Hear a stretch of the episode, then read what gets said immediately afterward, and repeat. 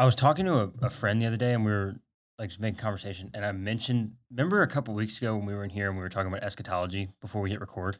Eschatology. Eschatos means end, like the end of something, Okay. and ology be the study of the end. So Gotcha. yeah, study of the end. Okay, so what was the thing that you mentioned where I probably misunderstood, but you were talking about how basically there's a second chance.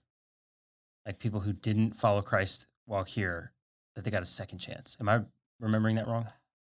I don't think it was a second chance. I think someone else mentioned that. Was it you? I don't think it was you. Someone else was here. I think they mentioned it. There's a second chance for people.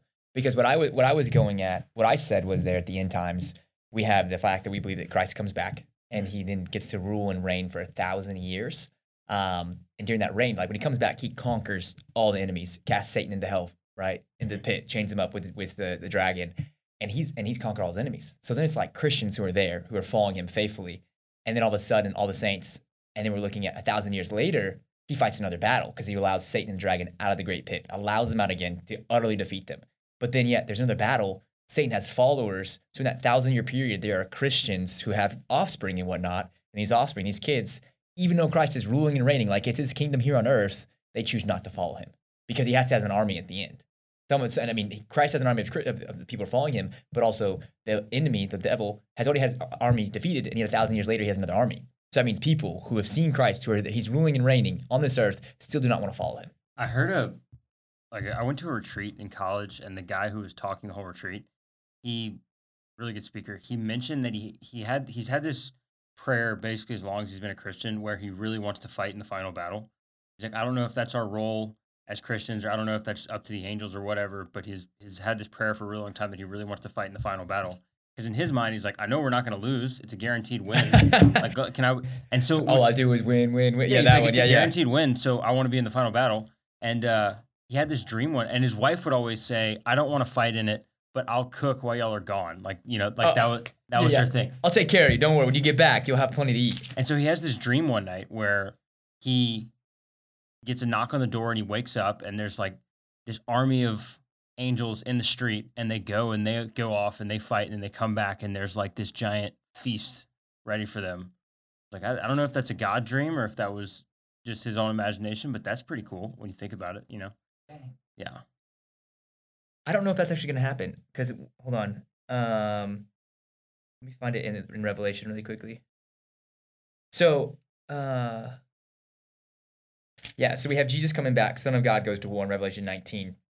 And he talks about how he is coming down. One writing is called Faithful and True. With justice he judges and goes to war. His eyes are like a fiery flame, and they are many diadem crowns on his head. He has a name written that no one knows except himself. Come on. He is dressed in clothing, dipped in blood, and he is called the Word of God, Logos. The armies that are in heaven, dressed in white, clean, fine linen, were following him on white horses. From his mouth extends a sharp sword, so that he- with it he can strike the nations, right?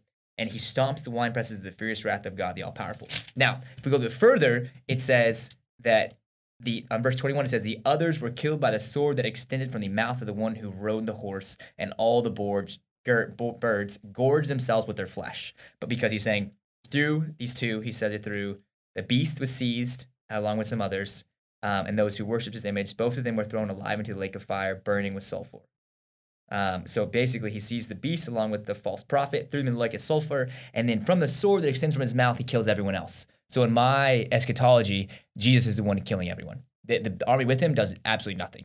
That's my Moral, eschatology. just moral support. We're just like moral support. Like there's an army there, but then but it says the sword extending from his mouth kills everything, right? And I'm just like, I think Jesus just does it all. Yeah. And that's when I read that and I see that's what it says. I'm like, that's what it has to be in my head. I don't see like, cool, I'll watch. I'm gonna be there. It's told to be like, that's salvation too. Is we do nothing. We just say, hey, I'm on your team. I accept you as my Lord and my Savior. I'm with you, and He does everything else for us. You're cleansed by His blood. So what do you think about? So, okay. All the weapons that they were, are going to use in the final battle are weapons that existed in the ancient world, right? They didn't have AR-15s. That's why they don't mention they're going to use, you know, they're not going to use rifles in the final battle. But why, like, why would God not limit? Like, why, why would He limit Himself to hand-to-hand combat? you know? Um, so part of it is John living 2,000 years ago. He doesn't know everything that's going on. I mean, Yeah. you say he has to describe things that he may never seen before. Gotcha. And so you, there could be ARs, there could be tanks, there could be things like that, but there's also probably going to be a horse of some kind. Um, But he and- would describe tanks as horses just because that's the closest. That's the closest thing. So we don't know what the entire what it's actually going to look like. But he's like, imagine like if we look three thousand years in the future or two thousand years in the future, like what's it going to be like?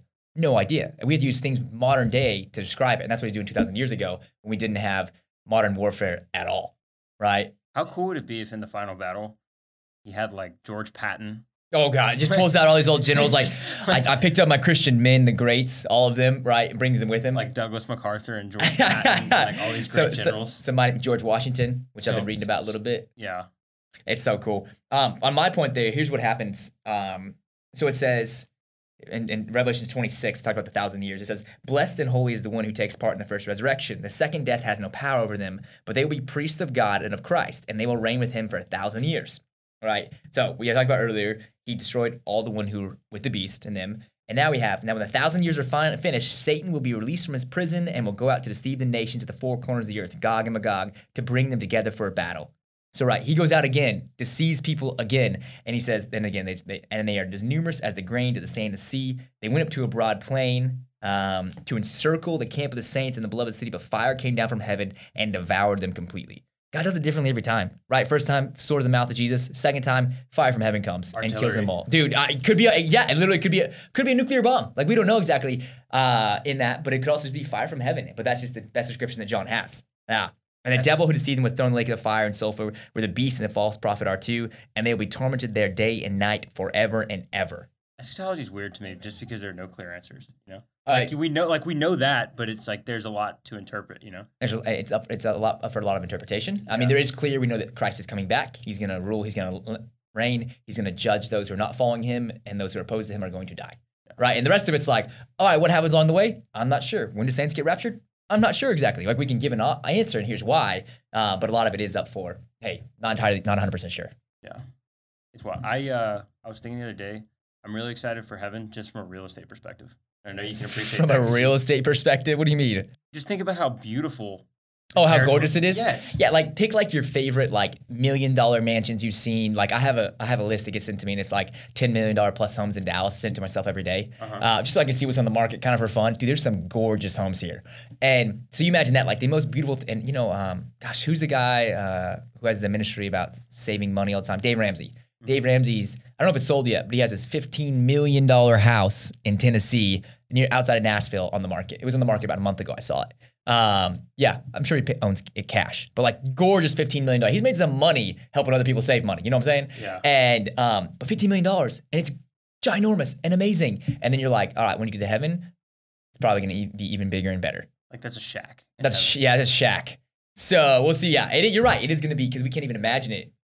Like what's underneath, what's underneath God and like the glory of, because they have to compare it to streets of gold and these crystals and all these different things. And the pearls is the gates. And you're like, the greatest things that happen here on this earth is what they use to describe heaven because we can't think of anything. We can't compare it. There's no compare. The best comparisons on this earth is what he has to use to think it, to look at heaven. And I'm guaranteed that doesn't even do it justice. Yeah.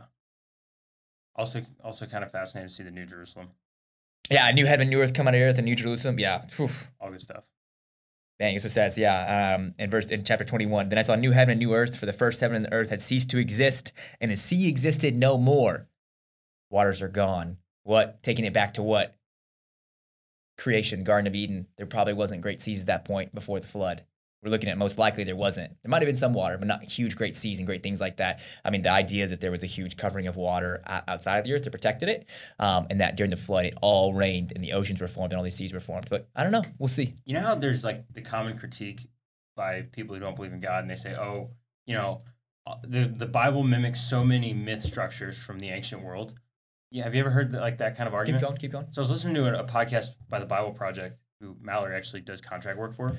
Google girl. Oh yeah, she's in India. The Maldives. She's in the Maldives. Like she's like the picture she texted us. Perfect example of how like real estate, like how beautiful things are gonna be in heaven. like the picture she texted. Dude, but there's no sea in this new earth and new. It says it right there, Oh, no that's sea. true. So we have to figure that out. I just want some water because I like water animals. You know, Uh-huh. like dolphins. I Just do kidding. love dolphins. I love sharks too. But anyway, um, he was talking about the Genesis creation story versus the creation stories from the ancient world, and Yeah. and it's so fascinating that in, for example, the stories of ancient Babylon, the creation story, like the creator or the the all powerful being, whatever that guy was, I think his name was Atum, is what they called him. I'm not sure, but he did not pre-exist the universe. The universe existed in chaos, and then the creation, the all-powerful figure created order from the chaos. Mm. Contradict that with the Bible, and the Bible is saying something completely different. He's saying, no, at the beginning there was nothing, and God created the universe, and then He created it orderly. He didn't just show up to something that was already created and make it orderly. And so it's just really fascinating that even like these, you know, these ancient myth structures, they're not even admitting that their all powerful being created the universe. They're just saying that the universe already existed and that this all powerful being is creating order. Yeah, I don't know all the ancient, myths. I know there's one other one out of the um, Ur, U R Ur region and and there, which Where is Abraham's from. where Abraham's from Yeah. and whatnot. That really has two gods like fighting, or a couple gods fighting, and one's defeating. that's what becomes the earth. Yeah, I can't remember the name of that one or whatnot. We'll have to look more into it. But you want to pray and get us started for the day? absolutely. Um, God, thank you so much for this day. Thank you just this time together. Uh, thank you for clearing Andrew and I's schedules so we can just come on a podcast booth and talk about you. Um, God, I pray for anyone listening to this, whether in Dallas or in anywhere in, in the four corners of the earth, God, I, I pray that if they do not know you, that you use this podcast to let them know you. And I, I pray that um, that we can just be living ambassadors for Christ and that the gospel can be evident in our lives and that when you do put us in situations where you want us to share the gospel with others, that you equip us and that you give us those opportunities and that you make it you make yourself so glaringly obvious to the people that don't know you that they really have no choice but to follow you, God, because you're amazing and your presence is amazing, and there's nothing on earth that could ever compare to you.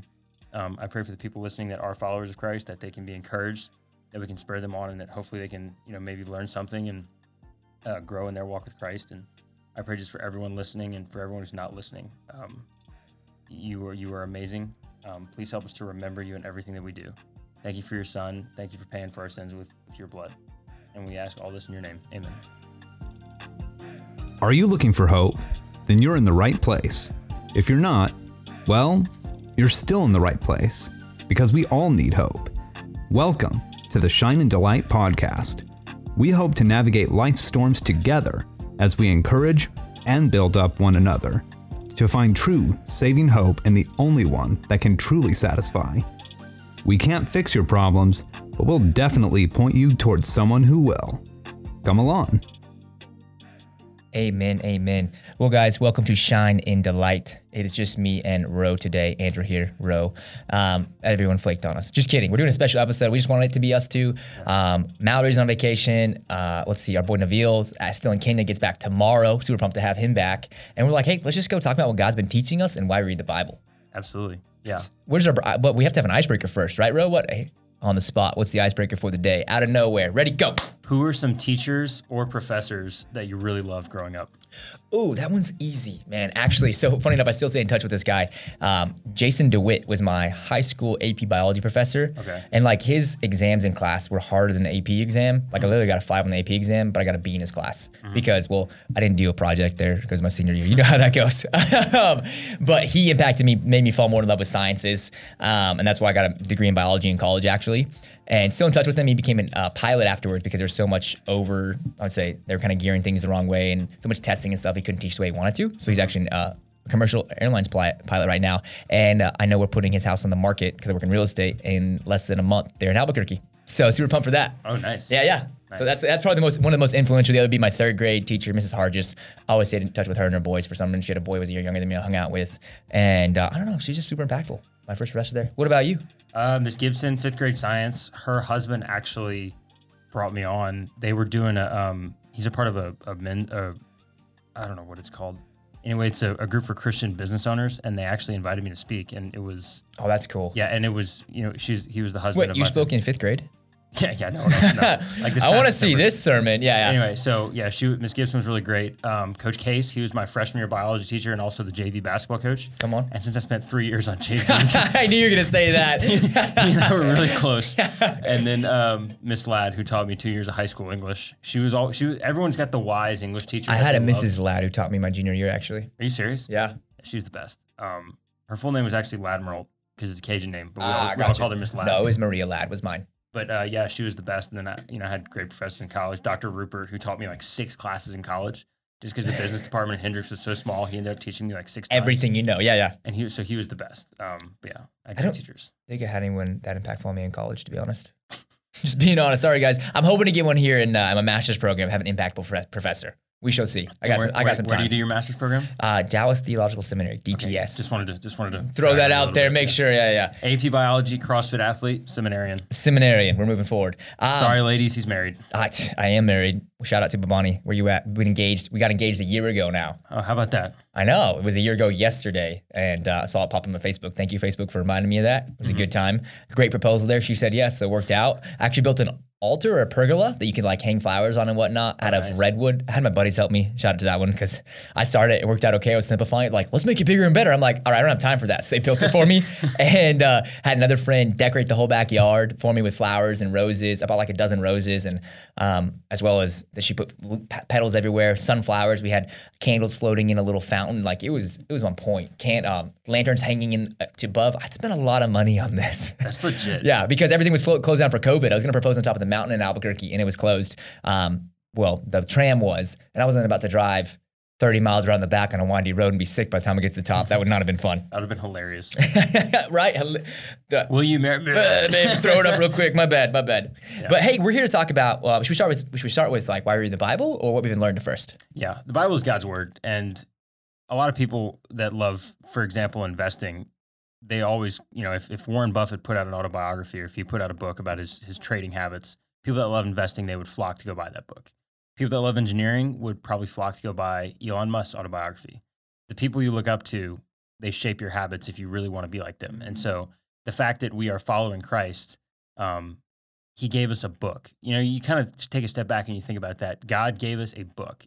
We don't we don't have to go to, to the top of a mountain and meet a philosopher to understand the meaning of life because he gave us a book. And you can buy them for like less than eleven dollars at any bookstore or on Amazon, and you can just get it anywhere. And it's really amazing that God makes himself so accessible to us that he wrote a freaking book and we get to read it whenever we want. And so it's really a you're, you're kind of it's a waste if if you don't take advantage of that opportunity.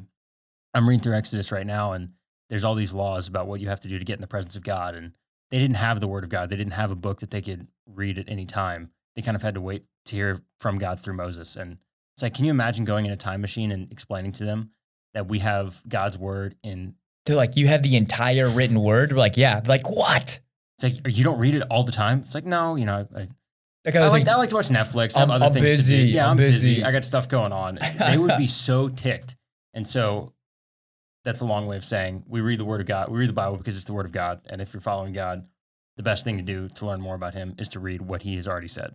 Yeah, and even if you're not following God, it's a good time to be like, hey, what is this? What's Christianity about? Uh, I would recommend starting the New Testament there in John or Luke, um, one of the Gospels. There's four Gospel accounts in the New Testament, and it's just the account of Jesus' life, and that's who we follow. We want to imitate and become more like Christ, our Lord and our Savior.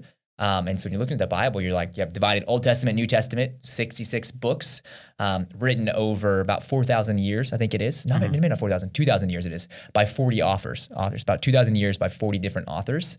Um, but they were all inspired by the Holy Spirit through God. So God wrote through individuals. So they have a little bit of their personality on there, but it's God directing them, which is super duper cool. Uh, and we believe that is inerrant. Um, meaning that is without error. God has kept it how He wants it to be um, throughout history, and that I mean, nothing in there. You can say, "Oh, what about this? This this like contradicts the other one," and we say, "Oh, let's talk about these contra- these so-called contradictions." Um, and even when we look at there's certain things that not you can take it back to the oldest manuscripts, really cool, and they still match up with today, like what the Word of God says. Um, and so it's it's really really sweet. So I read it, man, get to know God more exactly to see what He asks us to do, how to live our lives, and who we're following. Uh, and we look at religions in general. I'm like we look at Christianity, we look at you know Islam, we look at Mormonism, we look at all these, who are you following? Right? Yeah. Who's actually who, who started this religion? What do they do? How do they live their life? Tell me about that, and don't tell me the glorified version. Read the exact text. And I'm like, if we look at the word of every other religion, is like, oh yeah, Jesus was at least a prophet. That's what they hmm. say. At the minimum, he was a prophet. Christians believe he was God, and you live his life. You're like, man, sacrificed for others, loved people around him well, taught taught God's word, and didn't pick up a sword. Was like, hey, I'm not about this. This is not how I'm gonna take over kingdom. Uh, and so, yeah, the word of God is living and active, and I love reading it every day. Tim Keller had a great quote one day where he someone came up to him and said, "If you give me a watertight argument for God's existence, then I will believe in God." And Tim Keller said, "Well, I suggest you read through the New Testament because maybe I can't give you a watertight argument, but I can show you a watertight person." Mm, Yeah. yeah. Because there's, they're right. There's so many different ways to get out. Well, I wasn't there. I can't believe you. Or you weren't there. How do you know for sure? And that's, yeah, you're like, I wasn't there. But we can look at history. There's so many different ways. And look what he's done in my life. That's the biggest thing. Look what he's done in my life and how I flipped the script or I've changed things because of him. Can I give you an unpopular opinion? Uh, a hot take. Uh, well, hot take. Hot take. Yeah, give me a hot yeah. take. Give me a hot take. So I think that most of the time when uh, most of the time when people ask finicky questions like why would why would a loving God do this random thing from the book of Numbers or they'll you know they'll take something out of context or they'll kind of ask these really technical questions to try and maybe contradict the word of God and maybe disprove that he doesn't exist and I personally think that those types of arguments are futile but that's just my opinion. And I think that most of the time when people make those arguments deep down they actually do believe that Jesus is Lord they just don't want to admit it. And so the, the reason I think that is because I w- I've been studying Acts chapter 9, which is this, the story of Paul's conversion. Pablo. See. So, th- so the background of Paul is he was originally named Saul of Tarsus. He makes a career. He was a Pharisee, which is the group of people that did not like Jesus very much. Had- you could say that they, they had see a, eye to eye. they had a lot to lose. They did Yeah. not see eye to eye on everything. I think that's that's a safe assumption. But they didn't like Jesus very much. They had him crucified, and so Paul was part of this group of people that didn't like Jesus. And then he spent his entire career killing Christians, a couple dozen at a time, and that's how he made his money. That's how he made his status. And he was very high up in the chain of command. He was a Pharisee. He was a very. I'm assuming he was a wealthy guy. People knew him, and then one day on the road to Damascus, with the mission of killing more Christians, he comes face to face with the resurrected Lord in this massive, dramatic flash of light. He meets Jesus, physically meets Jesus, and then he says, "Saul." Jesus says, "Saul, Saul, why do you persecute me?" And then Saul says, "Who are you, Lord?" He says, "Who are you, Lord?" Which is a weird statement because if I see you walking down the street, I'm not going to say, "Who are you, Andrew?" That would make no sense because I know who you are. You you'd probably say, "Who are you, Lord?" to me, actually. You know, because I'm glowing. Just kidding. Yeah. yeah. Let's. I don't know about that. But, but I mean, if I wa- if I saw you walking down the street, I wouldn't ask who you are because I know who you are. yeah. And so the fact that Paul says, Who are you, Lord? That leads me to believe that deep down, Paul actually knew that Jesus was the real deal, but he didn't want to admit it because in order to admit that Jesus was the real deal, he would have to admit that Paul was doing it wrong his entire life. Or Paul would have to admit that he got it wrong his entire life. And he would have to admit that he's no longer Lord of his own life and that he has to surrender to God's will. And that's a big thing to admit. I don't think that Paul wanted to admit that, which is why he ran so hard in opposition to Christ. But that all changed when he actually met Christ. And so that, that's my argument for that is I think that a lot of times people they don't actually they know that they deep down they know that Jesus is a real deal, but they don't want to admit it because that means that they would have to give up control of their own life, and that's not something that we want to do. Mm. Yeah, I think he knew about Jesus, but he never had a, he never had an encounter with Jesus before that point, right? We don't have any records that he actually met Jesus at all when Jesus was alive. There was some overlap there, so he knew about the guy. He's persecuting Christians. He's like, ah, I've learned what they believe because he's a smart, intelligent individual. And then he until he had an encounter with Jesus, nothing changed. And once he did, his whole life changed. Where he was on the up and up trajectory to probably become the high priest. Like who he started studying, uh, studying underneath was the high priest. He's a smart guy. I didn't like, know that. Yeah, he- interesting. it's yeah. So he's I mean the guy later became the high priest. So it's really cool. Like he was up up trajectory. Why would a man who has everything, power, wealth, intelligence, what we want, he, he's going the right persecuting the church all of a sudden flip flops and says, Man, actually I'm all in for Christ and I'm gonna give up all my power, position, influence, and I'm gonna make Christ known. It makes no sense. Unless you recognize you've met Jesus, had an encounter with him, you're like, oh, this is what life is meant. This is what life is living for. By the way, the Paul story plays out today very frequently. People don't have necessarily have visual encounters with Jesus that much, if ever.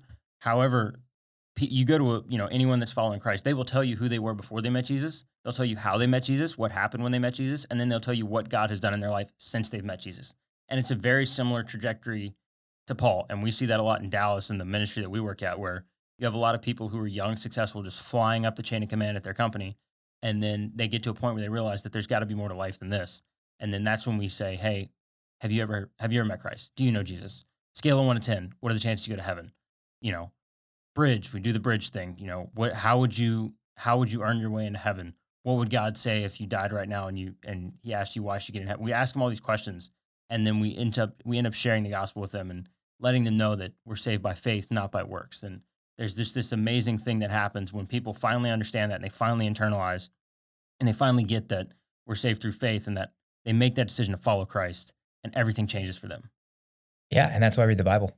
I mean, everything changed, but it wasn't until like five, it's probably my, my fifth, fifth or sixth year reading the Bible every single day.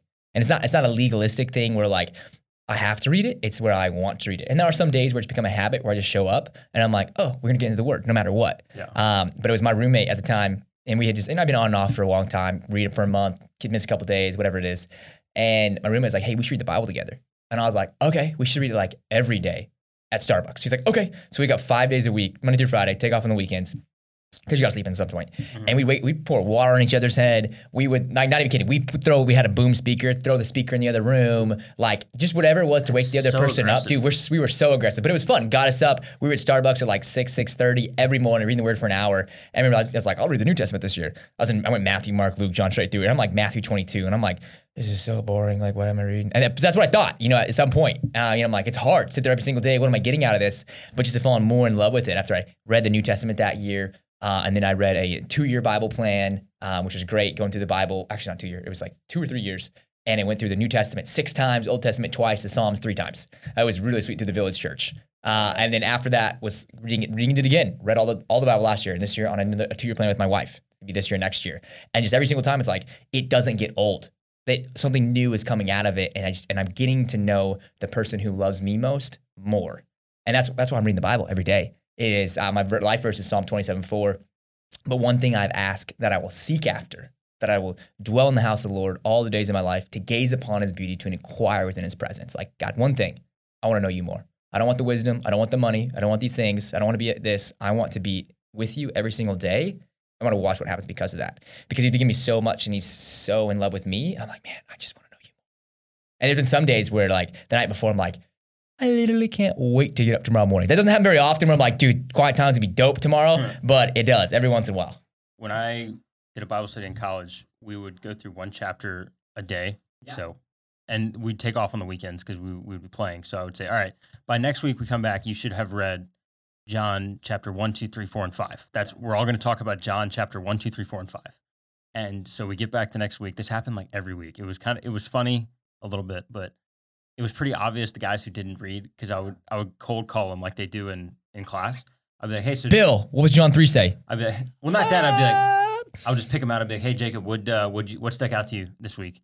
And the funny thing is, is he would flip to it and he'd say, "Yeah, you know, the first verse in John, he's like John one one really stuck out to me." And it's like, "Yeah, that's great, but it's pretty obvious that you just opened your Bible just now, and the first verse you saw was John one one." Beginning was the word, and the word was with God. Okay, cool. Yeah, that was such a good verse. I, I, I was like, "All right, that's great. It's great to stick out to you," but it just it always cracked me up because it was it became pretty obvious when the guys wouldn't read; they would just pick the first verse they saw and say, "Oh yeah, that really stuck out to me." Yeah.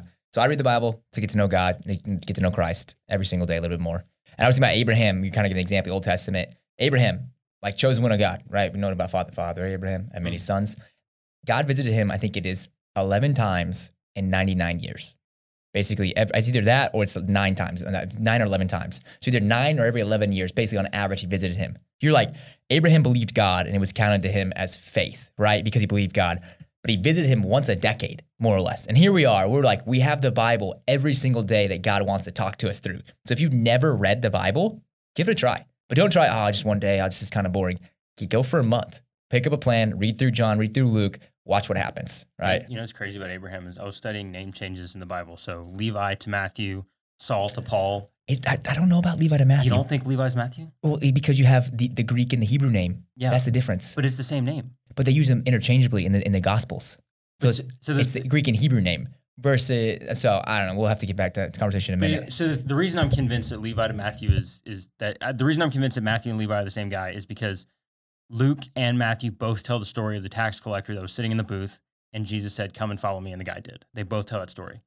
In Luke's gospel, he uses the name Levi. In Matthew's gospel, he uses the name Matthew. There's, they use it one more time. Another, another gospel uses as well. I forget which. I think it's Mark. He Right, tells as well. possibly. Uses Levi. Possibly, but yeah, no. I mean, you know, agree to disagree. I mean, I'm, I'm sure you probably know. Oh no, I haven't. you know, you know more I did, we had a sermon on it last weekend, or was last weekend or two weekends ago? was last and I was trying to figure out. I was like, I, they talked about the name change, but I'm just not sure yet. I need to research it more. But anyway, so yeah. I was thinking about name changes and then also Abram to Abraham. And uh, it's really not a significant, it's just one extra syllable, Abram to Abraham. It doesn't seem like that big of a Yeah. name change. But Abraham means father of many nations. And so God changes Abraham's Abram's name to Abraham when Abram didn't have any children. And so this 90 year old guy with no kids is walking around town calling himself the father of many nations. Dude, talk about the. I would love this. Be, do, have. You have to be before you do. You can have. Yeah. Right. He was being the chosen one of God who says, I'm a father of many nations. That's what God said. Hey, you have to be that person before you're going to do anything and before you're going to have that. He didn't get to see the have part. He got to do, he got to have two kids, Mhm. right? You know, I mean, more than that afterwards. But because he had, after Sarai, he had some more wives. Um, beyond that, you're like, he didn't, he didn't get to see the promise at all. The promise came later. Yeah. Man, that's so so cool. So what is uh what's God been teaching you recently in your time in the Word? Like, let's give it details, the deets, get down low because people are like, all right, you read the Bible, that's cool, but like, why?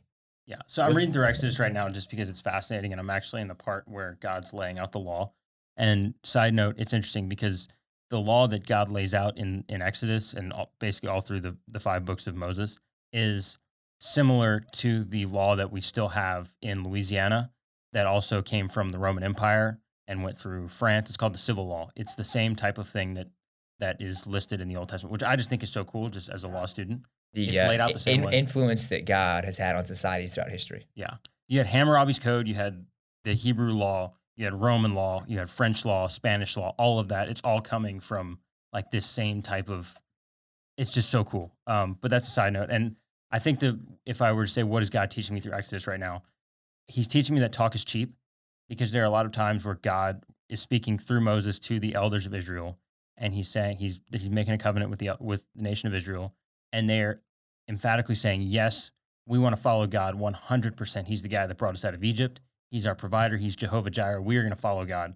And then, like five minutes later, they're building a golden calf, right? Or they're, you read through the entire Old Testament, it's a story of rebellion after rebellion after rebellion of this people that unemphatic, or am I using that right? Is it unemphatically or emphatically?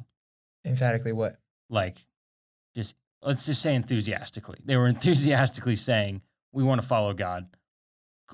Nothing else matters. We're going to follow God. And yet, they're just rebelling after rebelling after rebelling. And so I think a lot of times it's really easy to to to say that we're doing all the right things, to mm-hmm. say I'm following God and I'm doing what God wants me to do. Yet really on the side, I'm really doing what I want to do. And I'm kind of I'm I'm I'm not Yeah, bro can show up Tuesday night, serve people. He can show up here, record a podcast, you know, do a few other things out in public. But then, what's he doing with the rest of his week? What's doing the rest of his life? There have been several times where I've recorded a podcast in this studio, talked about how great Jesus is, and then cursed someone out on the way home because they're driving slow in the left lane. That has happened several times. the times. truth comes out. That has happened Road rage. several times. I have very bad road rage and I'm working on it, but that has happened several times because talk is cheap. And I can sit in this chair and I can talk about how amazing God is, but turn around and actually living for Christ and making the decisions actively on a daily basis that Jesus would want me to make. That's a different thing. And that's more difficult than just talking. Mm. So it's a, a faith backed up by actions. It's, Yes. it's it's your life. Yeah. It's is the gospel evident through the way that I live my life? Is yeah, that's really good. Uh, yeah, I can see that in Exodus a lot because you're right. The people of Israel and ourselves we're very prone to that because again, it's hard. We read, we see the word of God, and you're like, you can read it, but then it's like, but I don't see God. He's not with me. What's going on there? We have the entire word. Exodus had a pillar of cloud by day and a pillar of fire by night of Yahweh's presence in their camp all the time, leading and guiding them. I mean, if that's not a lot, and they heard his voice in the mountain, like how freaking the mountain where he gave the law you're talking about, and they built a golden calf, like they're literally seeing fire and it covered in a dark cloud, and you're like, holy crap, this is scary. And then they're like, ah, dude, you know, that's not real. Let's go build a calf real quick. Yeah. And that's it. Oh, that Bible stuff's not real. Let's go do whatever we want to do real quick. Yeah. Mm. And also I was I was thinking about a couple weeks ago because we were going to do an episode on success versus failure, or we did do an episode on success. It's going to be dropping soon. I believe. Or maybe yeah. it already dropped. Um, yeah, I don't know what the schedule is when our episodes drop, but we did an episode on success and failure, and I didn't bring it up in the episode because I don't think it worked into our conversation well. But I was reading, or I was really listening about Jesus' trial. Jesus' trials are really fascinating to me because, especially the one in front of Pontius Pilate, because you have a crowd of people demanding his head on a platter. They are screaming, "Crucify him! Crucify him!" to Pilate. Pilate didn't want to crucify him, but he's got this angry mob of people demanding that he crucify him, and so he eventually caves to the mob. But that mob is mostly made up, or at least in part made up, of the same people who six days earlier were praising Jesus as he was coming into town, screaming, Hosha'ana, Hosha'ana, which means salvation is here, salvation is here, putting palms on the ground. So the day that we celebrate as Palm Sunday, six days before Jesus was on trial, the same group of people is saying, salvation is here, salvation is here. And then they turn on him six days later. Right? Yeah, they uh, they get swayed with a different direction, and they also think the Messiah is going to do something a little bit different. They're like, "Hey, this Messiah is going to be a great military leader. He's going to free us from Roman oppression." Exactly. And Jesus didn't do that. He he doesn't do things like we want him to, like, our oh, do it in this way. And he never does things the same way either. exactly. And it's frustrating to us.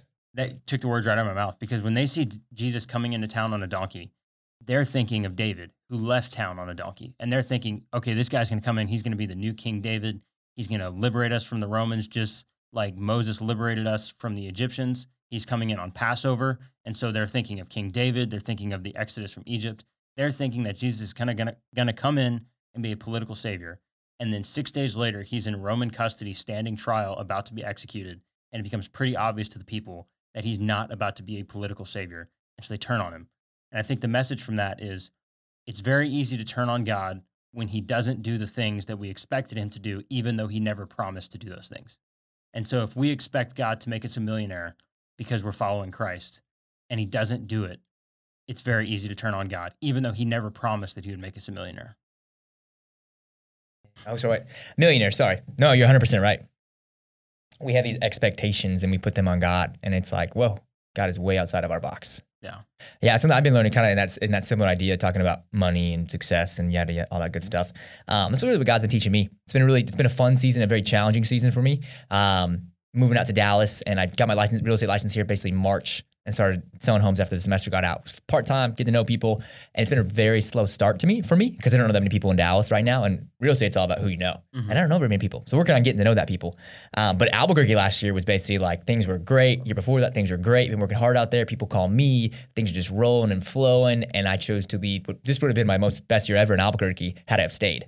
But I came out here to follow God and to go to seminary. And so now I'm looking back at like oh man, God, should we just move back to Albuquerque? Because it's a lot easier. And, and I've seen myself as I'm looking at Exodus 2 is like, I feel like the Egyptians a little bit, not the Egyptians, the Israelites, but they're looking back to Egypt and be like, God, that was so good back there. Can we go, can we go back there? That's, that's really beautiful back there. It's great. Why would we? And they're, they're rebelling against God and it grieves his heart. So that's what I see myself been doing is getting a little frustrated, like, God, I just want more success. And, uh, you know, I'm doing okay. God's taking, care, God provides. Like, I'm not in want, but I just like, God, I want to have the best year ever. I want to keep growing. It's got, I want to keep an exponential growth chart. And then like, that's not going to happen, Andrew. So it's been really frustrating for me the past couple weeks. Um, but it's God just teaching me his sovereignty, sovereignty and also reliance on him. And so as I'm looking through, I've been reading Exodus and the Psalms. And there was Psalms um, 107 this week, and it kind of talks about, well, it doesn't kind of, it does talk about like fishermen and people being on the sea.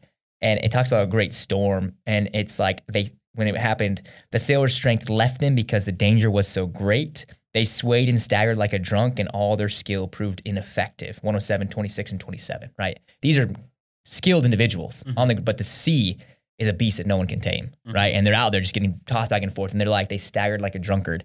And I just saw myself as like, man, that life is like we don't have control of it, right? We're on a great sea called life. Yeah, sometimes like, oh, beautiful days, the sun is shining, this is great, these crystal clear waters. And other times it's this thing is going up and down, and what am I going to do? And it's there. What are they doing? They start crying out to God. That's a ne- that's the next verse, and he says, "He calmed the storms, and the waves grew silent, and He led them to the harbor they desired." In verse thirty, and I'm like, "All right, what am I doing right now? I'm crying out to God and saying, God, you, if you want to make me successful, you're gonna make me successful, but help me to impact and love people well." And so, really, God's teaching me a lot of reliance on Him right now and trusting Him in that. So, remember I Psalm 23. Um, you know, the Lord is my shepherd; I lack nothing. But near the end, end of verse five says, um, "My cup is completely full." And it's been making me think about the analogy of the, "Oh, is your cup half full or half, half empty?" And it says right there, it says, and, and David says, "My cup is completely full." So, as, as as a Christian, as a follower of God, I'm looking at Him and saying, "Man, when the Lord is my shepherd, my cup is completely full, no matter what's going on in my life." because I have the hope of eternal life with him. One thing that you reminded me of just now when you were talking about going from Albuquerque to Dallas because you felt called to come to Dallas and, and do seminary here. And you also talked about that psalm of fishermen on choppy waters. It made me think of Jonah and how God called him to go to Nineveh, which Mm. was the most hostile city to ancient Israel. It would be similar to God calling us to go to Pyongyang, which is the capital of North Korea, where it's capital offense to spread the gospel. If God called me to go to North Korea to be a missionary, I probably wouldn't be thrilled about it. That's, that's how I can relate to Jonah. I'm out. Yeah. But so Jonah, God's calling him to go to Nineveh. And so what does he do? He gets on a boat and he goes in the 1,200 miles in the opposite direction. I think modern day Spain, like southern Spain, is where he's going. And so he goes in the opposite direction. He goes west when he should be going east. And what happens when he's on his way there? Um, a great storm, crazy storm. Actually, sailors are crying out to their gods. They're worried about things, and he just basically is, Jonah's asleep in the bottom, and they're like, "Why aren't you crying out to your God?" He's like, "It's actually my fault." Yeah. and they want to toss him over. I heard a pastor one time tell that story, and he said, if you think that your rebellion against God only affects you, talk to the other people on that boat. Ooh, Yeah. that's good.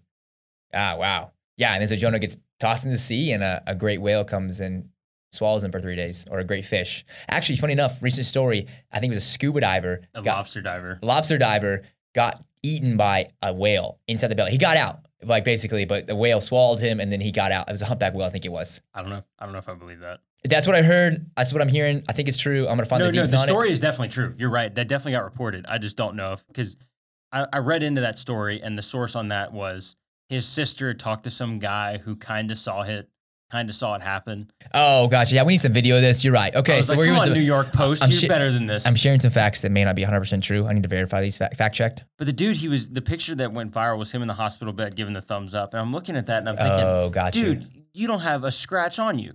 I, either way, well, either way, we're looking back. Jonah got swallowed by it. I just thought that was kind of funny that hey, Yeah. this happened this week in, in in the news. Maybe not, maybe true, maybe not true. Maybe just trying to be like Jonah. Sorry, I, I derailed the. Yeah, no, analogy. no, you, apologize no, you're good. But then you take Jonah. Okay, then Jonah's forced by God to go to Nineveh, and he doesn't even really proclaim. He just basically says, "Repent." Or, you know, God's judgment's near. I forget exactly what he says. Is he the sackcloth and sackcloth and ashes routine or no? He didn't. Uh, I think he, I don't know if he was doing that, but I know that's what the king of Nineveh ended up doing. Like, so for you those who are Christians who are listening to this, go read the story of Jonah. If you're scared of, if you're uh, scared of sharing the gospel, see what see what he says, right? Because he is not like, man, the, the God of Israel, Yahweh, like he loves you, he wants you to repent, turn from your sins, turn to him, and he's just like, you're gonna be judged.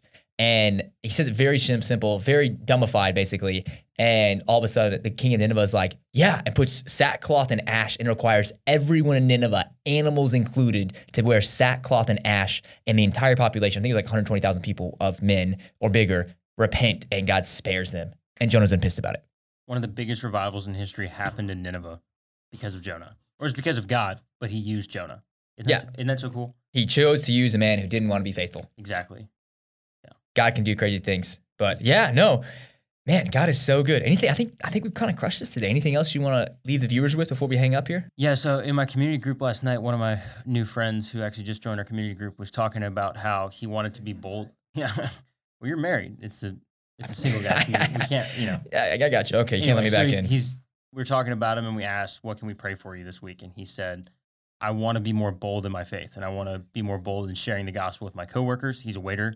I want to be more bold in sharing the gospel and get opportunities to share the gospel with people that I wait on." And he, he's saying he's talking about, "I want to be like David, who was brave enough to just walk up and fight Goliath." And I said, "Okay, that's really great. I love that you brought up David." Trivia question: This for you too. How many stones did David bring with him into the valley floor when he fought Goliath? Ladies and gentlemen, five. five stones.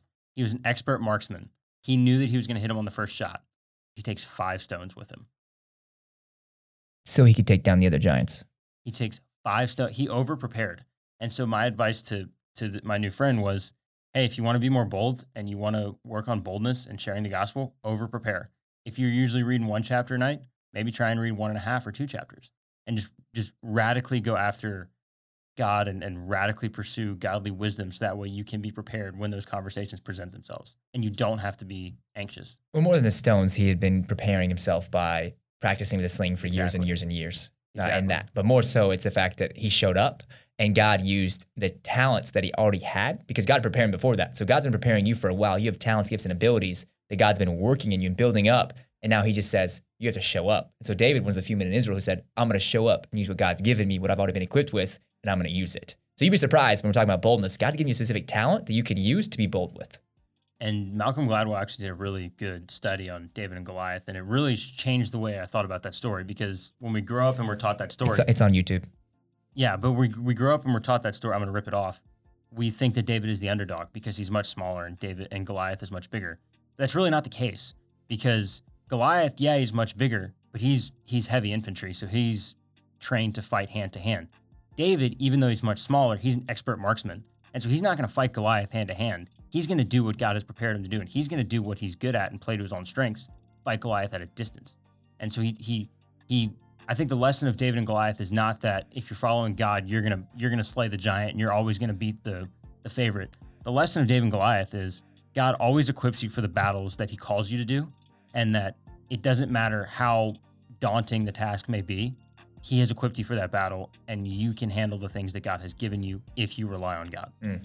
He calls us to show up. Absolutely. And no matter what the thing is about, and yes, he was it is uh, he's a slinger. He's an artillery unit in that sense. Yeah. But he's also a 15 year old boy Yeah. versus I don't know how old Goliath was, but a little bit older than that and highly trained. David has no formal training. So it's the idea of us showing up into politics because God's called you there and you have no training. It's the idea of you becoming a mom or a dad and you have no training. It's the idea of showing up in a, a workplace and sharing the gospel when you have no formal training. God calls us out of our comfort zones into something else and he says, I just need you to show up and I'm going to equip you along the way. Absolutely. Mm. And the rocks that he used, well, sorry, one more fun. I love the story, but the rocks that he used were barium sulfate, so they're twice the density of normal rocks.